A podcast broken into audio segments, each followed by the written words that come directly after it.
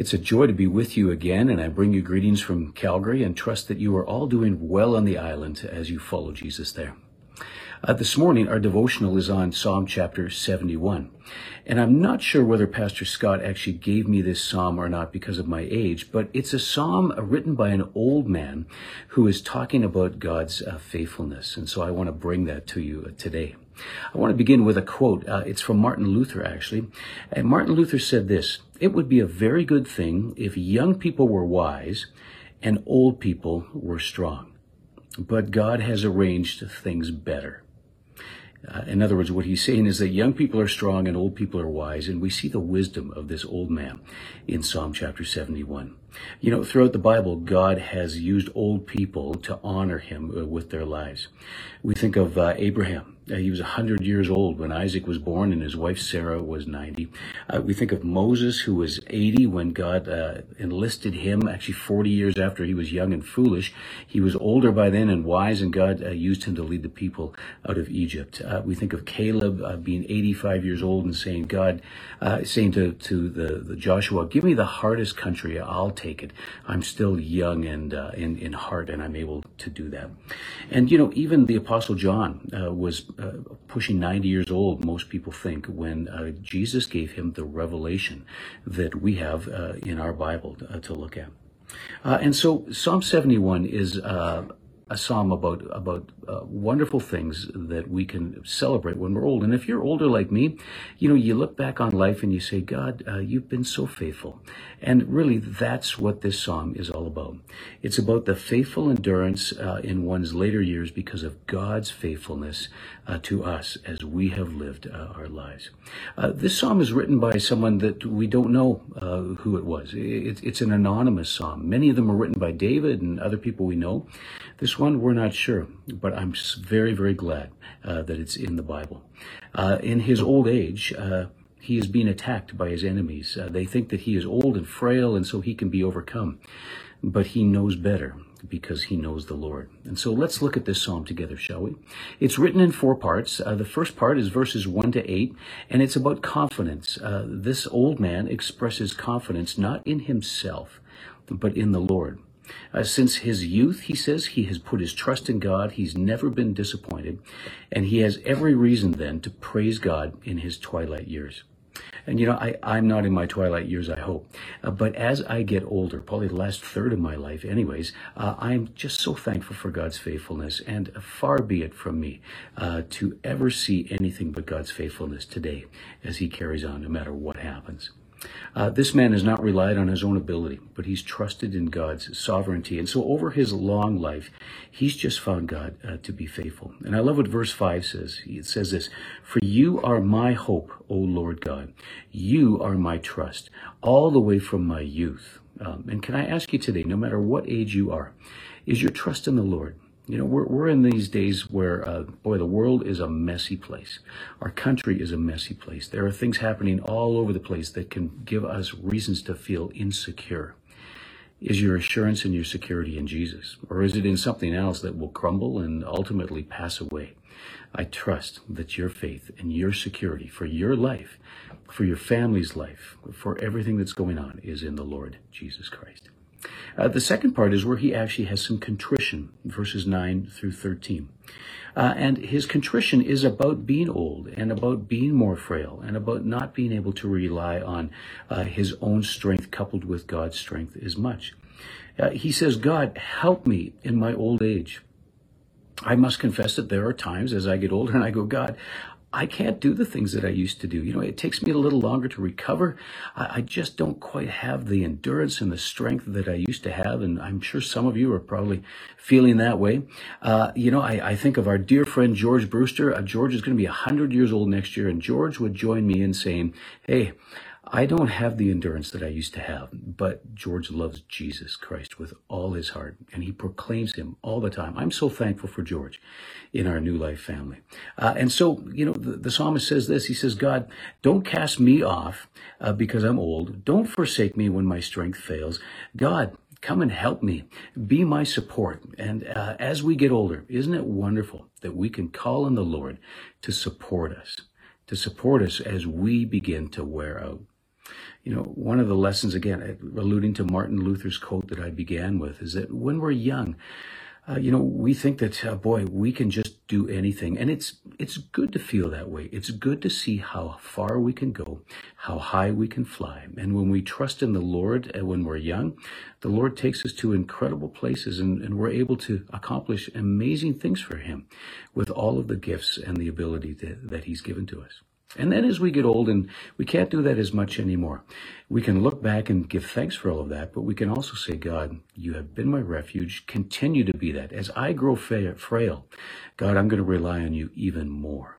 Uh, are you doing that today? No matter what your age, are you relying on God completely? Um, I've made the mistake sometimes of saying, God, you know what? I know what you want me to do. I'll take it from here. And I can see God just going, oh no, he's going to do it again. Um, and I've had to learn the hard way many times. Um, don't do that if you can possibly help it, all right? Let the Lord lead you and guide you. Uh, trust in him. Let him be the one in charge every day. Uh, third part of this psalm, verses 14 to 21, we'll go over it quickly, is uh, the writer's commitment. In the face of threats of people that think he's old and oh, we can overcome this man, uh, he remains anchored in God. Now, we've talked about that a little bit already, but listen uh, to what he says as he looks at the trials that he is enduring now. Uh, and, and he's uh, basically stating this these trials are not going to destroy my faith. They're actually going to deepen my faith. They're going to deepen my reliance upon God. Uh, instead of turning bitter, he remains buoyant. He remains full of confidence. Uh, and he reads this in verse 14 But I will hope continually and will praise you yet more and more. Because, O God, you have taught me from my youth, and to this day I declare your wondrous works. So now also, when I'm old and gray headed, God, I know that you will not forsake me. So do not forsake me, God. Uh, yes, uh, trials, as we go through life, we will face them. I, am fond of saying, I said it to the congregation that I'm taking care of here in Calgary just now, yesterday, as we celebrated church together. I'm doing this on a Monday. I said, you know, if, uh, if hard times aren't in your life right now, just wait a while. You will face trials. And Jesus said, in this life, you will have trouble. But I love what he says next, but take heart. I have overcome the world. And the psalmist knows that God is able. And so he gives his life again to the Lord. If you're facing a trial today, can I just, uh, again, encourage you, trust in the Lord with all your heart. Don't lean on your own understanding. In all your ways, acknowledge Him. He will direct your path. That's not some wishful hope. That is a promise found in Proverbs 3, 5, and 6. It is something that God declares to us. And so trust in the Lord with all your heart. The psalmist, as an old person, says, God, my trials have only made my faith in you stronger. Now that's an amazing thing because there are trials that can literally take us right down to the bottom of everything. And when you get there, is the Lord there with you? That's really the question. Well, in the end, let's finish off. He goes to celebration. And he says this in verses 22 to 24 My lips shall greatly rejoice when I sing to you, O God. So here's this old man. Who knows how old he is? Think of someone really old, older than me, I hope. Uh, and they're lifting their hands and raising their voice to God because they just love him with all their heart. Uh, in his old age, the writer recognizes and celebrates God's faithfulness to him in his life. And I think he's also thinking of his forever and thinking, hey, listen, if God has been faithful for me now, I know that he will be faithful for me forever. I'll close with a story of a famous Christian. His name was Polycarp. He was one of the early leaders of the of, of the Church of Jesus Christ, a, a tremendous leader. But uh, he's known best not for the way he led the church during his lifetime, but for the way he died for Jesus Christ, and that was maybe his ultimate act of leadership. Uh, he was 86 years old, and the Roman governor in his area uh, called Polycarp before him, knowing that he was the leader of the church in that city, and uh, commanded him to denounce Jesus and to declare Caesar uh, was Lord. Uh, and here's Polycarp's answer. Let me read it to you. He says, 86 years I have served the Lord Jesus Christ, and he has been faithful to me. So how can I now be faithless to him and blaspheme the name of my Savior? I, I simply can't do that, Governor. Now, the governor, of course, knew that he wasn't going to denounce um, his faith. And so uh, he, this was his opportunity. And he commanded that Polycarp be bound to uh, a, a, wooden stake and a fire be built around him. And then he be burned at the stake. Think of this an 85 year old man, a man of peace in Jesus Christ, burned at the stake. Uh, and as they brought out the ropes to secure him to the stake, this is the man. Listen to what he says next. He says, Put away those ropes. The one who gives me strength to endure the flames will give me strength not to flinch here at the stake. You threaten me with a fire that burns for a short while and is quickly quenched. For you do not know the fire that awaits the wicked and the judgment to come and an everlasting punishment. So why are you waiting? Come and do what you will to me. And they prepared the fire, and Polycarp died as a martyr. Even in his old age, he died proclaiming, The Lord is good, and he is my strength. Can I, I just close uh, again by asking you this question Is the Lord your strength, or is something else what you're leaning on? And I just, again, with, with all of my heart and all of my being, encourage you, as I encourage myself today, to lean on the Lord the Lord is good. He is able. He is faithful.